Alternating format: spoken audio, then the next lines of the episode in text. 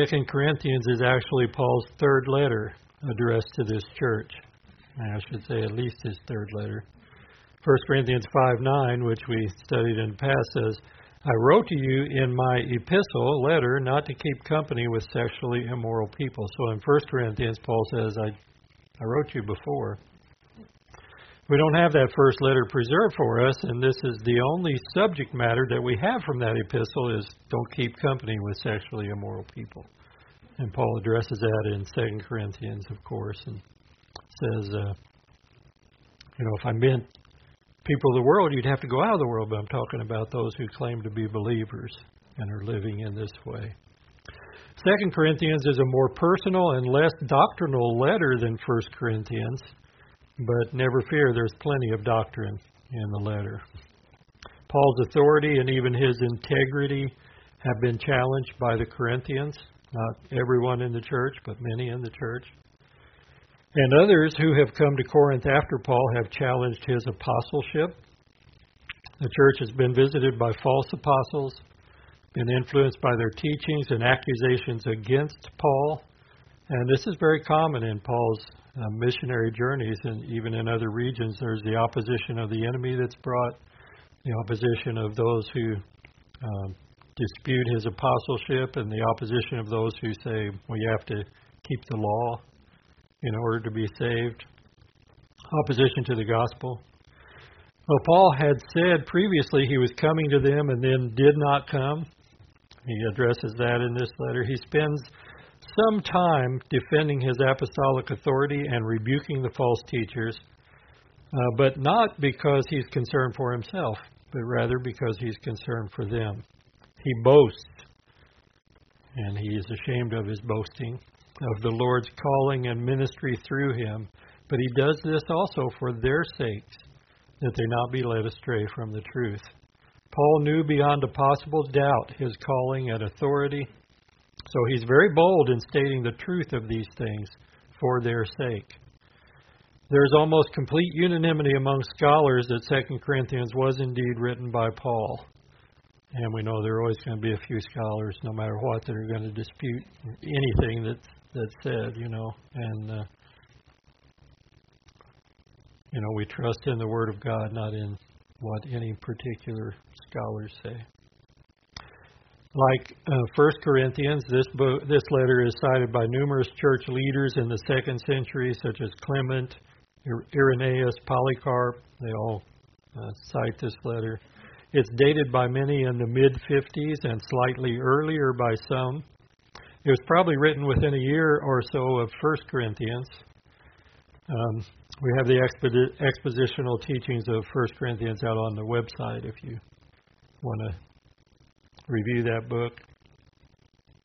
We know that Paul's first visit to Corinth was during his second missionary journey and during the term of the proconsul Gallio. Uh, and this man held office from 51 to 53 AD. And that gives us the beginning of the time frame of the letters that were written to Corinth. On his third missionary journey, Paul returned to Ephesus and he stayed there for two years. And during this stay, a delegation from Corinth visited him asking Paul's advice on many matters. It was in answer to these queries that 1 Corinthians was written. The apostle later became very anxious to find out how the Corinthians had reacted to his letter, especially to the section concerning the disciplining of a sinning member. So he left Ephesus for Troas, where he hoped to meet Titus. However, failing to do so, he crossed over into Macedonia, and it was here that Titus came with news, both good and bad. There was the good news that the discipline had been successful, and there was the bad news that these false teachers were working among them and had uh, were having an effect in the fellowship. There's a postscript cited in the King James Version that indicates that this letter was written from Philippi in Macedonia. Uh, some believe it was written from Ephesus before Paul left there. But the scriptural time frame of the letter would be in the events early in Acts chapter 20. If we look there in Acts 20, uh, verse 1, it says, After the uproar had ceased, and you recall the uproar was uh, great is Diana of the Ephesians or Artemis of the Ephesians, and they had this big to do, and they chanted this for two hours, and they were they were ready to string Paul up and anybody else associated with him. And Paul wanted to go in and defend himself, and the disciples wouldn't let him because they knew they probably wouldn't see Paul again in this life unless the Lord raised him, you know. So it says, After the uproar had ceased, Paul called the disciples to himself, embraced them, and departed to go to Macedonia. And when he had gone over that region and encouraged them with many words, he came to Greece. And so, no doubt in Greece, he uh, came back and was with the Corinthian church during this time period. And he stayed three months. When the Jews plotted against him as he was about to sail to Syria, he decided to return through Macedonia. And Sopater of Berea accompanied him to Asia, also Aristarchus and Secundus of the Thessalonians, and Gaius of Derbe, and Timothy and Tychicus and Trophimus of Asia. These men going ahead waited for us at Troas, and we sailed away from Philippi after the days of unleavened bread, and in five days joined them at Troas, where we stayed seven days. And so it would have been during this time frame that Paul um, penned this letter back to them. William MacDonald says in the first epistle, Paul is seen primarily as a teacher, but in the second, he occupies the role of a pastor. If you listen carefully, you will hear the heartbeat of one who really loved the people of God and gave himself for their welfare. I don't think there's any doubt about that. The things that Paul suffered, he suffered on behalf of the welfare of the church. So in 2 Corinthians, in uh, chapter 1, verses 1 and 2, it says, Paul, an apostle of Jesus Christ, by the will of God, and Timothy, our brother, to the church of God which is, is at Corinth, with all the saints who are, who are in all Achaia. Grace to you and peace from God our Father and the Lord Jesus Christ. Paul identifies himself by name in all of his epistles, with the possible exception of Hebrews, where the writer is not identified. Some believe Paul wrote Hebrews, others not. Um, and they identify different ones who may have, and so we'll talk about that when we get to Hebrews, if we get to Hebrews. um, so, you know, that letter we know is from the Lord. Uh, no doubt, just reading it, you get the witness of the Spirit, but we don't know the human author uh, absolutely. He also tells them he's an apostle by the will of God. MacDonald again says there were those in Corinth who raised a question as to whether Paul had ever really been commissioned by the Lord. His answer is that he did not choose the ministry by his own will, neither was he ordained by men but he had been sent into the work by Christ Jesus through the will of God. It's important that whatever you are, you are that by the will of God. For Paul, he knew his calling through very dramatic circumstances. This personal appearance of Jesus Christ as he was on the road to Damascus to arrest Christians. When he finally realized who Jesus is, uh, Paul never looked back. He retained the zeal he demonstrated as a persecutor of the church of God, but he began to behave in the opposite manner. He knew beyond a doubt that he was called to be an apostle by the will of God. MacDonald again says it was the consciousness of this divine call that sustained the apostle during many bitter hours. Oftentimes, when in, when in the service of Christ he was pressed beyond measure, he might well have given up and gone home if he had not had the assurance of a divine call. Uh, by the way, you also have a divine call by the will of God if you believed in Him. There's a call upon your life. It varies, you know, among us. It's important, whatever our calling or leading or disposition, that what we are, we are by the will of God and not by our own will. God has a will for each of us. Much of God's will for believers is in common, the universal will, the commandments of God but He also has a specific will for each of us. Our task is to discover the specific will of God and to abide in and walk in that will. Now, maybe a lifelong endeavor, as the apostles, they were appointed for life to that office, or it may be something for a time. Uh, for example, Philip was a deacon in the church in Jerusalem but later he ministered as an evangelist in Caesarea. And we saw the Lord blessing his evangelist uh, endeavors before that when he was in Samaria, when he was with the Ethiopian eunuch. So he had that gift of evangelism, there's no doubt. Others may see or confirm God's calling or gift in you, but it's important that you have confirmation from the Lord so that you may be confident in God's direction, as Paul was. So we seek the Lord, step out in faith, and follow the leading of the Spirit. Paul intends for this epistle to circulate among the churches of Achaia, uh, the southern portion of Greece. Macedonia was in the northern part of Greece. And so he mentions all those in Achaia because he intends for this letter to be uh, read other places besides Corinth. Paul, Paul also gives his standard greeting of grace and peace to the saints in Corinth. Grace precedes peace, and the peace of God only comes in the grace of God. Romans chapter 5, verses 1 and 2. Paul writes, Therefore, having been justified by faith, we have peace with God through our Lord Jesus Christ, through whom also we have access by faith into this grace in which we stand. And we rejoice in hope of the glory of God. So that peace that we have with God comes through the grace of God. Because the saints in Corinth have placed their faith in Christ Jesus, they have access to the grace of God. And they experience the peace of God that comes from peace with God. The peace of God comes in no other way than through peace with God.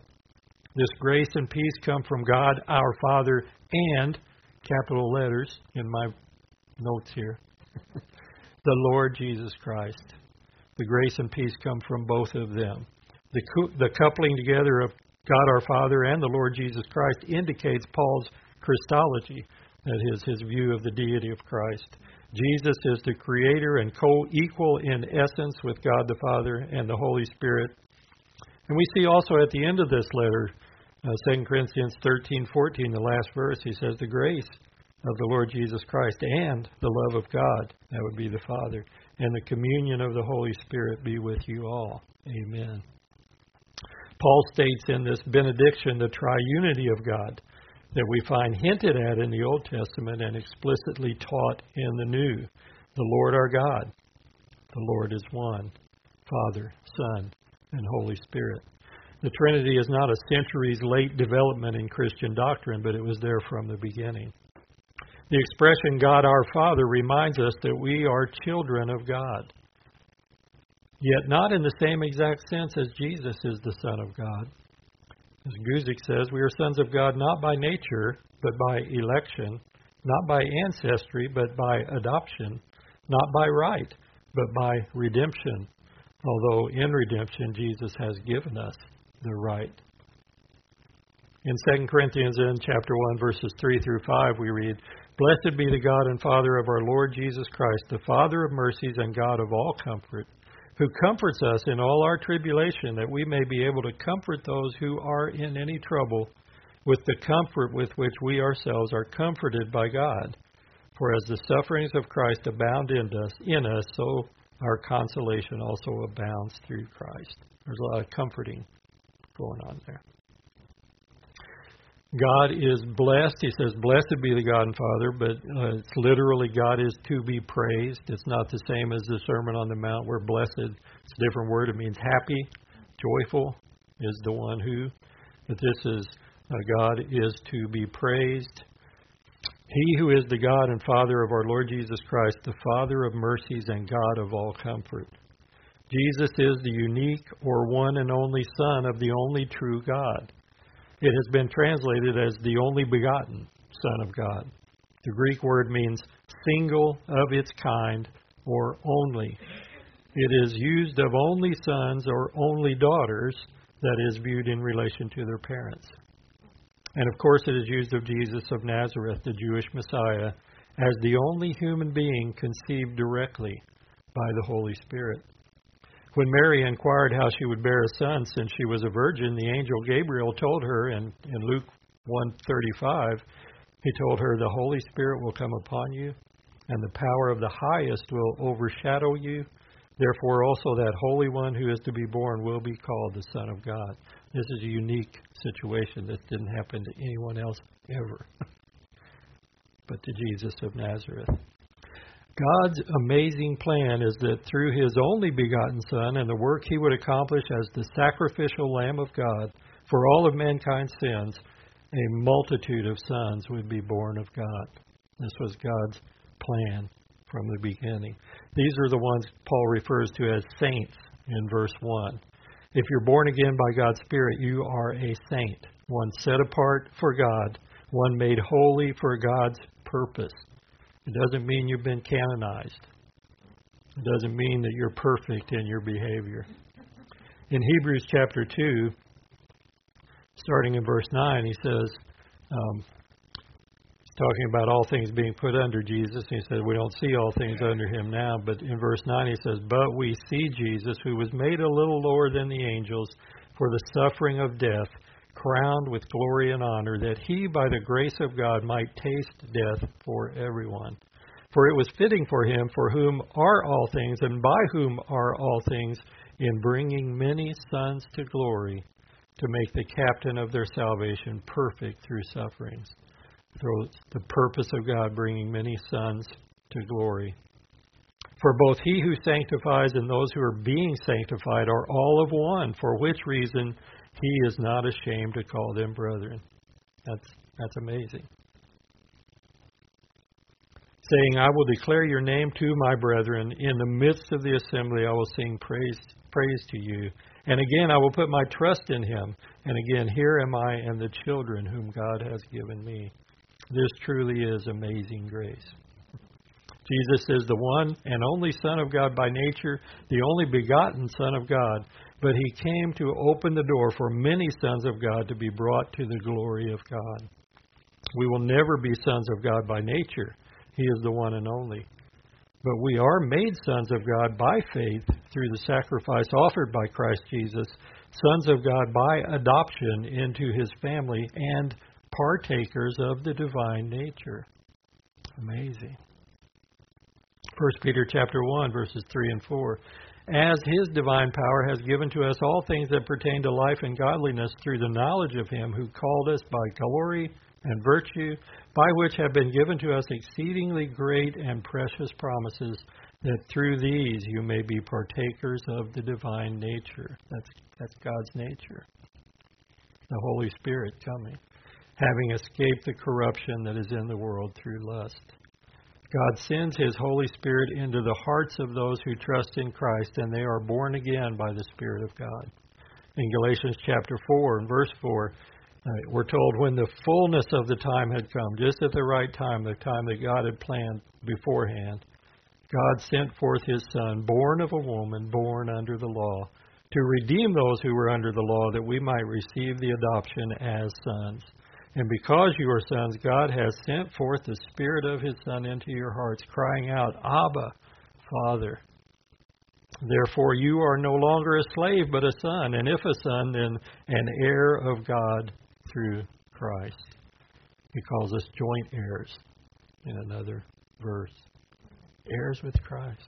He's not ashamed to call us brethren.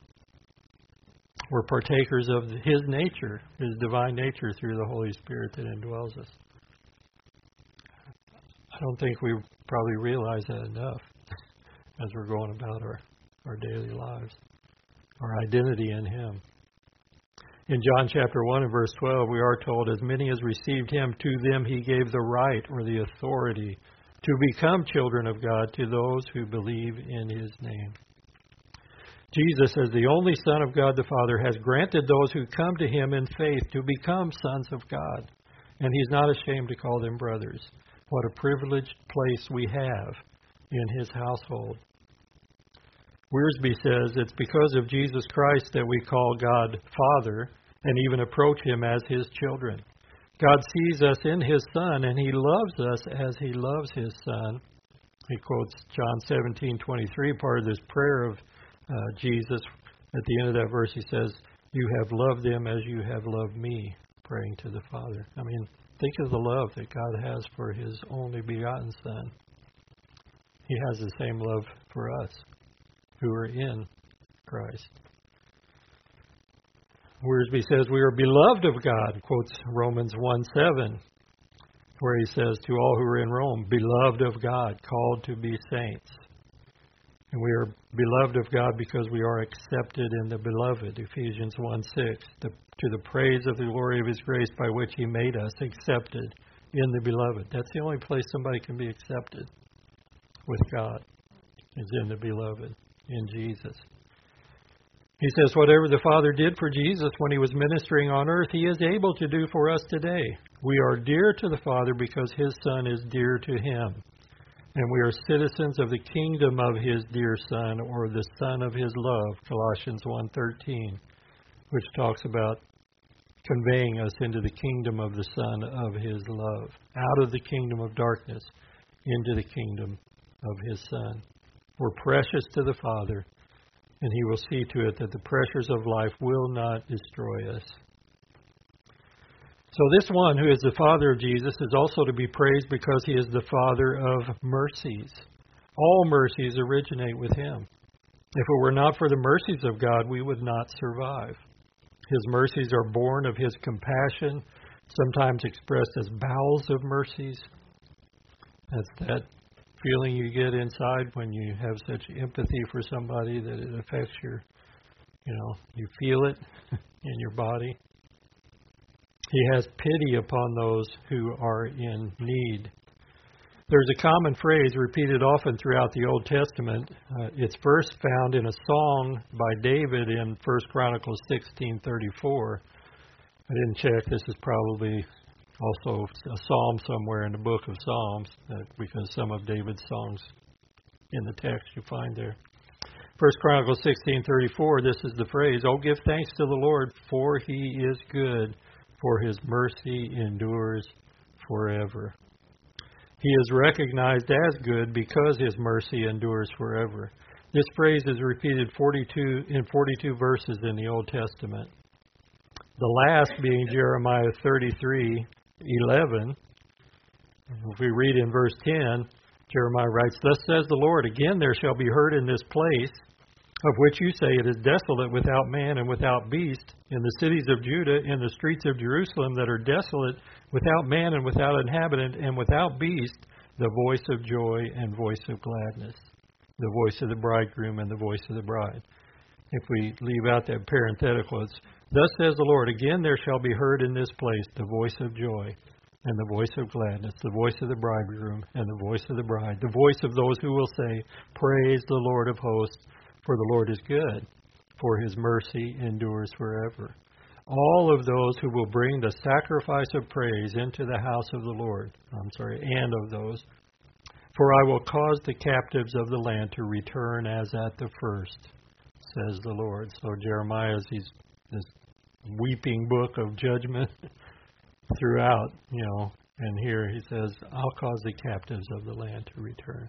The voice of joy and gladness is going to be heard again. Again, for the Lord is good, for his mercy endures forever. His mercy endures forever is found abundantly in Psalm 136, a psalm of thanksgiving, where each of the 26 verses ends with, For his mercy endures forever. There, there's one other thing that we're told endures forever, and that's in Psalm 117, uh, verses 1 and 2. That's the whole psalm. Praise the Lord, all you Gentiles. Laud him, all you peoples, for his merciful kindness is great toward us. There's the mercy again.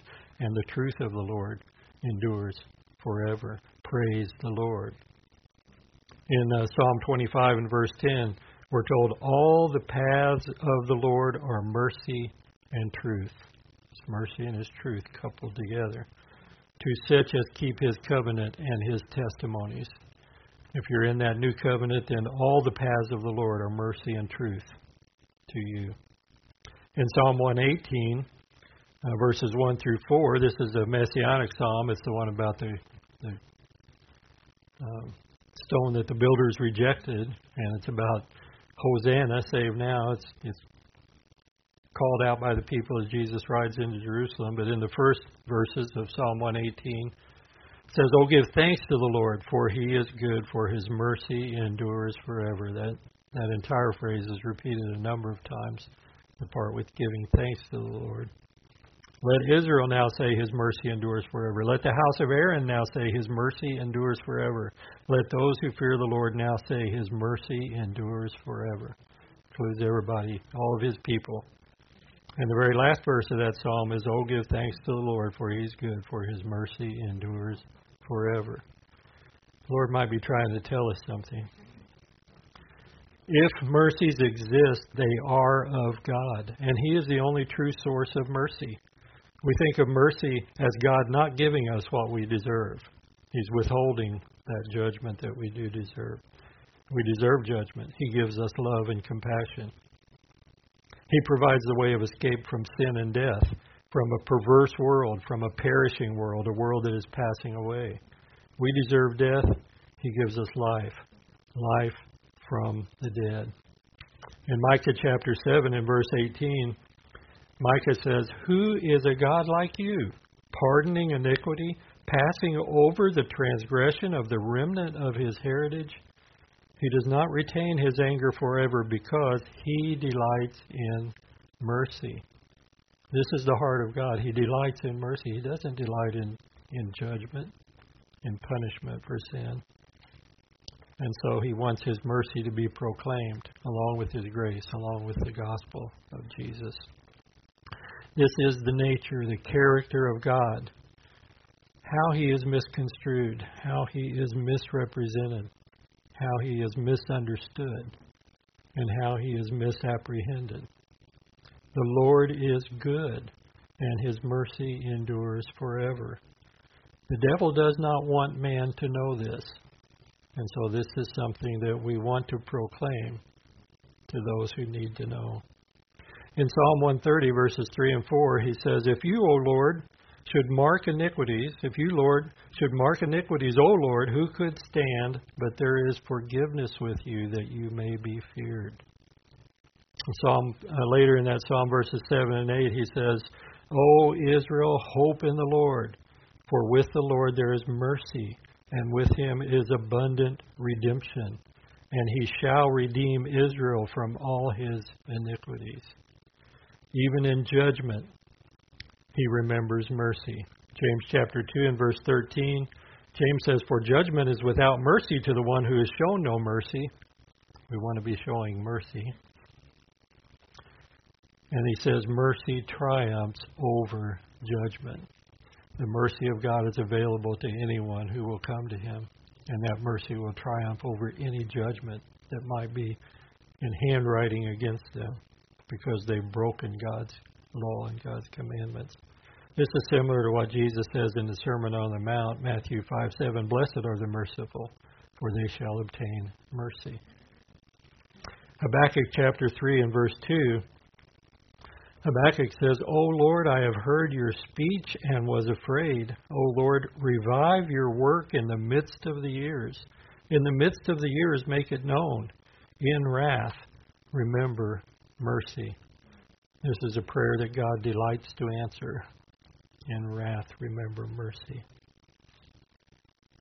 Titus chapter 3, verses 4 through 7 when the kindness and the love of God our Savior toward man appeared, not by works of righteousness which we have done, but according to his mercy, he saved us through the washing of regeneration and renewing of the Holy Spirit, whom he poured out on us abundantly through Jesus Christ our Savior.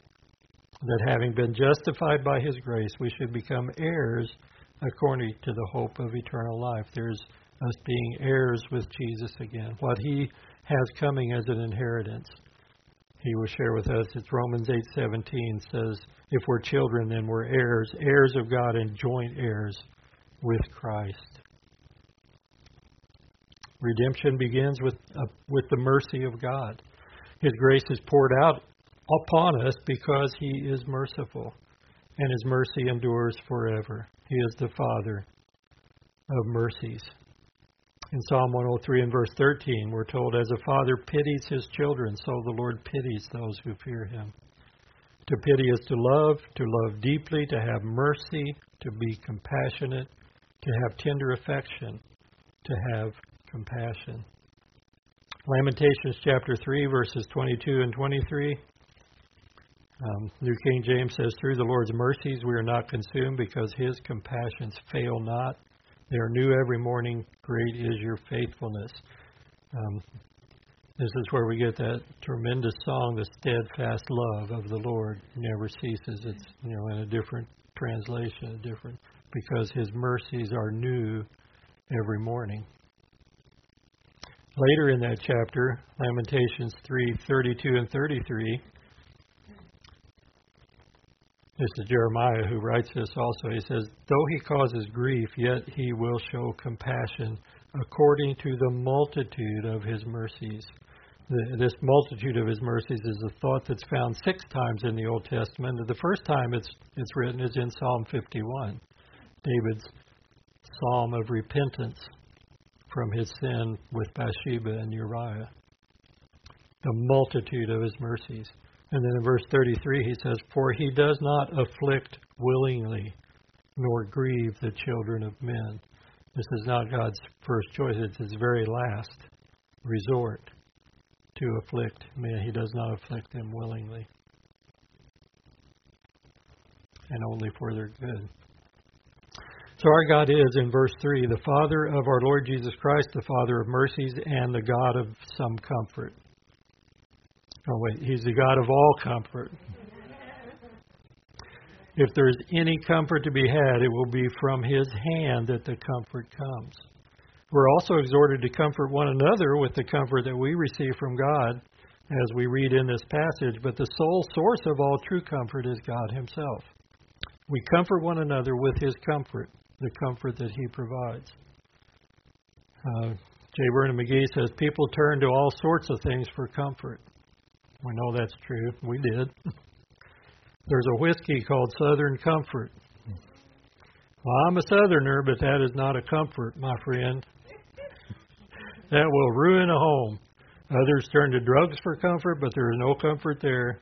There is a genuine comfort which is from God and a counterfeit comfort which is from the world. And that counterfeit comfort it breaks down, it doesn't last. God's comfort you know, we we have those things we put on our beds called comforters, and you snuggle up in it. You know, God's comfort lasts; it remains. Comfort is given by God because comfort is needed. Sometimes we might pretend or think that we don't need to be comforted, but God gives comfort because comfort is needed by us. Damian, as Damian Kyle says, this is not just given to us for plaque material to hang on our walls. It is where real life happens. God's people find themselves in life situations where they are in need of being comforted, perhaps every day. As his mercy endures forever, his comfort has no limitation. He doesn't he doesn't say, "Oh, it's you again. Weren't you just here?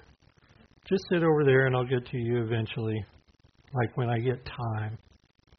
Thank God that he's not limited by time. He's not like the doctor who has a patient visit scheduled every 15 minutes and must move on. He's able to comfort each one who comes to him, not dividing himself, but giving himself wholly to each one in need. If you find yourself in need of comfort, encouragement, then draw near to the Lord. Spend time in His presence. Spend time in His Word and in prayer. And there's nothing wrong with reaching out to other believers. They have His Spirit and they can provide the comfort that comes from God. In Acts 4:36, we're we're told about a man named uh, Acts 4:36, a man named Joseph, who was also named Barnabas by the apostles. This was not his real name, but this is how we know him as Barnabas, and uh, that's translated "son of encouragement" in the New King James, but "son of comfort." It's the same word that's used here in verse three, uh, parakleus or lasis. Paraklesis. Paraklesis. He was a Levite of the country of Cyprus. But seek God first. He's the God of all comfort. Now, this word comfort's an interesting word. You probably have some familiarity with it. The word is paraklesis.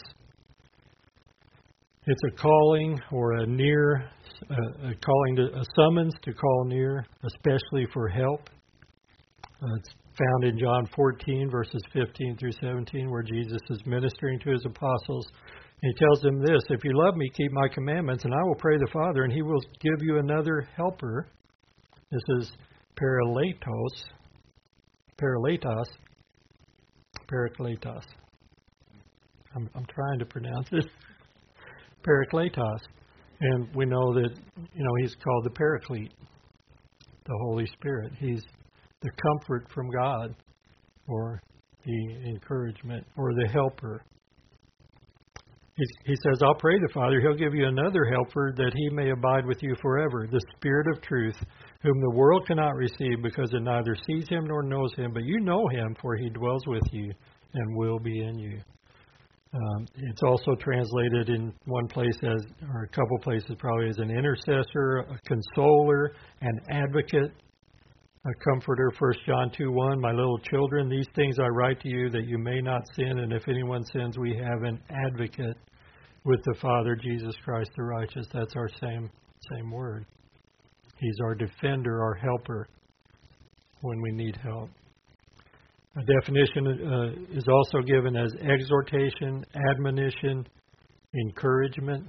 Those three things are part of a, a large component of uh, parakletos is encouragement. As a matter of fact, there are books written about Second Corinthians that are called, you know, being encouraged, because this word is found so much, and forms of this word are found so much in uh, Second Corinthians. 1 Corinthians 14 verse 3, speaking of the gift of prophecy, says, He who prophesies speaks edification and exhortation and comfort to men. And so those same definitions of this word are found uh, in the gift of prophecy. That word is paramuthia to men. It's a different word, but it's um, similar and related to that word. David Guzik says the idea behind this word for comfort in the New Testament is always, is always more than soothing sympathy. It has the idea of strengthening, of helping, of making strong. So we see the overarching result in the idea of encouragement. Another definition is consolation, comfort, solace, that which affords comfort or refreshment, and it's used of the messianic salvation the rabbis call the Messiah the consoler or the comforter. The word paraklesis, or some form of the word, is used often in 2 Corinthians. Uh, Wiersbe points out one of the key words in this letter is comfort or encouragement. The Greek word means called to one side to help. That's paraklete. The verb is used 18 times in this letter, and the noun is used 11 times. You don't always pick up on that because it's translated different ways in different passages. It's used 10 times in chapter 1 in verses 1 through 11. This word or a form of this word. We'll look at some of those in the future. He says, In spite of all the trials he experienced, Paul was able, by the grace of God, to write a letter saturated with encouragement. The major basis of the Lord's comfort, his encouragement, is that his presence will be with us at all times. As we read in John 14, verse 16, he says, I'll pray the Father, he'll give you another helper that he may abide with you forever. The Spirit of truth, whom the world cannot receive because it neither sees him nor knows him, but you know him, for he dwells with you and will be in you. I will not leave you orphans. I will come to you. Now, King James translate this this word, I will not leave you comfortless, which uh, fits with the context of the passage, but the word actually means orphans. I won't leave you. I won't leave you fatherless, brotherless. I will come to you, and the, the way He comes is in the person of the Holy Spirit. He says, A little while longer, and the world will see me no more, but you will see me because I live. You will live also. At that day, you will know that I am in my Father, and you in me, and I in you. We find in Hebrews 13, verses 5 and 6, he tells us, Let your conduct be without covetousness. Be content with such things as you have, for he himself has said, I will never leave you nor forsake you. So we may boldly say, The Lord is my helper. I will not fear. What can man do to me? So God's word of encouragement and comfort to his people is always, I will be with you. In God's presence is God's comfort. It is said to Isaac, I'll be with you, to, Jacob, to Joshua. Joshua had great need of encouragement, and God encouraged him numerous times to be strong and courageous. And the basis of that exhortation, he, was, he told Joshua, is, I will be with you. And that's where we get this quotation in Hebrews. He tells Joshua, I will never leave you nor forsake you. He says, I'll be with you to Gideon, to Jeremiah, to Zerubbabel, and where it's not explicitly stated, it is implied. For example, with Noah. with Abraham, with David, and there could be many others. There was a situation, an interesting situation after the golden calf incident. Uh, Exodus 33 verses 1 through 3. So they've you know worshipped this idol and had the subsequent happenings. In verse uh, chapter 33, verse 1, it says, "The Lord said to Moses, Depart and go up from here, you and the people whom you have brought out of the land of Egypt." You know, there were times where they were the people Moses had brought out of the land of Egypt, and there were times where it was the people. You know, where it says, "I brought out." Uh, at one point he tells Moses, you, "Your people," and of course they're they're always God's people as well. So he says, uh, The people you have brought out of the land of Egypt to the land of which I swore to Abraham, Isaac, and Jacob, saying, To your descendants I will give it, and I will send my angel before you, capital A, angel, and I will drive out the Canaanite, and the Amorite, and the Hittite, and the Perizzite, and the Hivite, and the Jebusite. He says, Go up to a land flowing with milk and honey, for I will not go up in your midst, lest I consume you on the way, for you are a stiff necked people. You know, like you know, they they could raise everybody could raise their hand, you know. I will not go up in your midst, he tells Moses. And in verse uh, 12, then, Moses says, The Lord, see, you say to me, Bring up this people, but you have not let me know whom you will send with me. Yet you have said, I know you by name, and you have also found grace in my sight. Now, therefore, I pray, if I have found grace in your sight, show me now your way, that I may know you, and that I may find grace in your sight, and consider that this nation is your people. Don't call them my people, Lord, or your people. and he said, The Lord replies, My presence will go with you, and I will give you rest. That's where rest is as well, in the presence of the Lord. Then he said to him, uh, Moses speaking, If your presence does not go with us, do not bring us up from here. For how then will it be known that your people and I have found grace in your sight, except you go with us? So we shall be separate, your people and I, from all the people who are upon the face of the earth. And so the Lord said to Moses, I also I will also do this thing that you have spoken, for you have found grace in my sight, and I know you by name. And then Moses says, Please show me your glory. And this is where the cleft of the rock comes in, and he declares the name of the Lord as he passes by. And he tells Moses, You can see my hinder parts, but no man can see my face and live. Well, the promise of his presence was given as a promise to Israel in Isaiah 43, verses uh, 1 and 2. Isaiah says, Now thus says the Lord who created you, O Jacob, and he who formed you, O Israel, fear not, for I have redeemed you, I have called you by your name, you are mine. And then he says, When you pass through the waters, I will be with you. And through the rivers, they shall not overflow you. And when you walk through the fire, you shall not be burned, nor shall the flames scorch you. And of course, Jesus promises his presence to New Testament believers to the end of the age and beyond, because we shall ever be with him. You know, in Matthew 28:20, uh, part of the Great Commission, he says, "Lo, I am with you always, even to the end of the age." So he's with us now to the end of the age, and then we're with him. So no matter which it is, we're in his presence. He's with us, or later we're where he is, and he says, uh, Paul writes, "We'll wherever he is, we'll always be with the Lord. We'll be where he is." John 14:16 again. I'll pray the Father, He'll give you another helper that He may abide with you forever.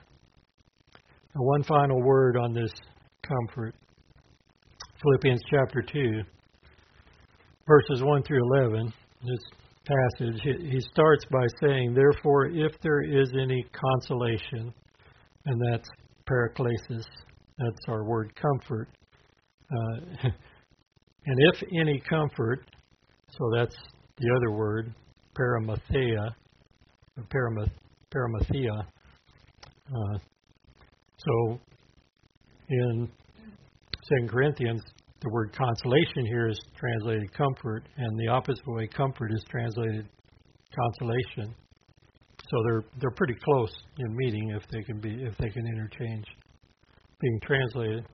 He says, if there's any consolation in Christ, if any comfort of love, if any fellowship of the Spirit, if any affection and mercy, Fulfill my joy by being like minded, having the same love, being of one accord, of one mind.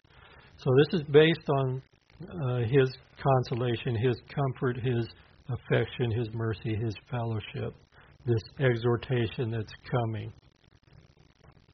Being of one mind. He says in verse 3 Let nothing be done through selfish ambition or conceit, but in lowliness of mind, let each esteem others better than himself.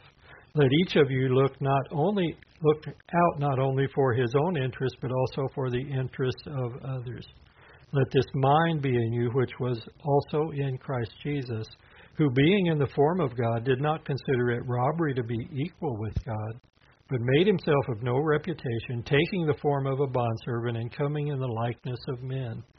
And being found in appearance as a man, he humbled himself and became obedient to the point of death, even the death of the cross.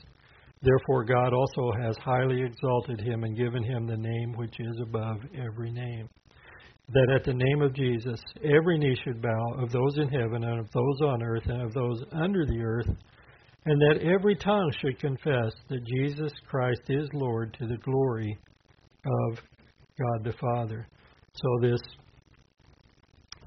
this mindedness that we are to have of Christ is based on the comfort, the consolation, the mercy. That's what this exhortation is about. He's saying if, if any of these things have a reality, then have the mind in you that's in Christ Jesus. And this is the mind that, although he equal with God, he humbled himself, became obedient to the cross, and then God exalted him.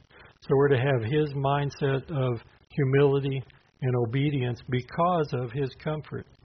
If you receive the comfort that is in God, let your mind be set in the same attitude in which His mind was set in humility and obedience is also exaltation. Matthew 23:12, several other places in the New Testament. Uh, whoever exalts himself will be humbled. He who humbles himself will be exalted. So we're to have that mindset because we're aware of the consolation, the comfort, the fellowship, the mercy, the affection of God toward us.